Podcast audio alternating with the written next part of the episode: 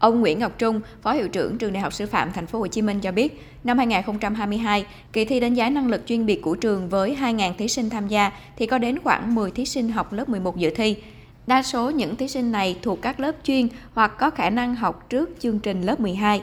Theo ông Trung, bài thi với 6 môn độc lập gồm toán, vật lý, hóa học, sinh học, ngữ văn, tiếng Anh. Do vậy mà thí sinh có thể đăng ký một hoặc nhiều bài thi tùy vào nhu cầu và tổ hợp xét tuyển. Học sinh có thể thử sức ở những môn thế mạnh, không nhất thiết thì tất cả. Mình nghĩ rằng là các bạn mà có học lực tốt, các bạn có cái năng lực tốt của cái cái môn đấy thì các bạn nên thử sức. Ví dụ như các bạn trong đội tuyển này hoặc là các bạn là thuộc cái nhóm học sinh giỏi hoặc các bạn rất chuyên ấy, cái môn đấy thì các bạn rất là nên thi các bạn học sinh bình thường thì các bạn phải tham khảo kỹ cái đề thi tham khảo á, để các bạn biết rằng là cái năng lực của mình đã có đáp ứng được các cái phần đó hay chưa chưa thì nên tập trung học thêm à, lớp 12 thì khi đó thi nó sẽ tốt hơn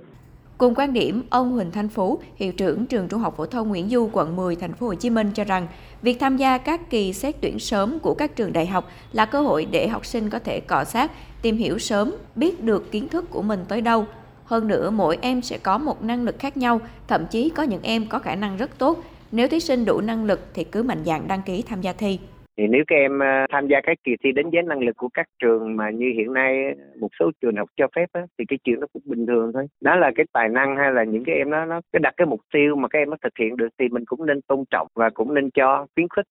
Còn theo tiến sĩ Nguyễn Quốc Chính, giám đốc Trung tâm Khảo thí và Kiểm định chất lượng giáo dục Đại học Quốc gia Thành phố Hồ Chí Minh, học sinh lớp 10, 11 cần tập trung vào việc học hơn là đi thi từ sớm để thử sức, lấy kinh nghiệm. Do vậy, kỳ thi đánh giá năng lực của Đại học Quốc gia Thành phố Hồ Chí Minh cũng không cho phép học sinh từ lớp 11 trở xuống dự thi.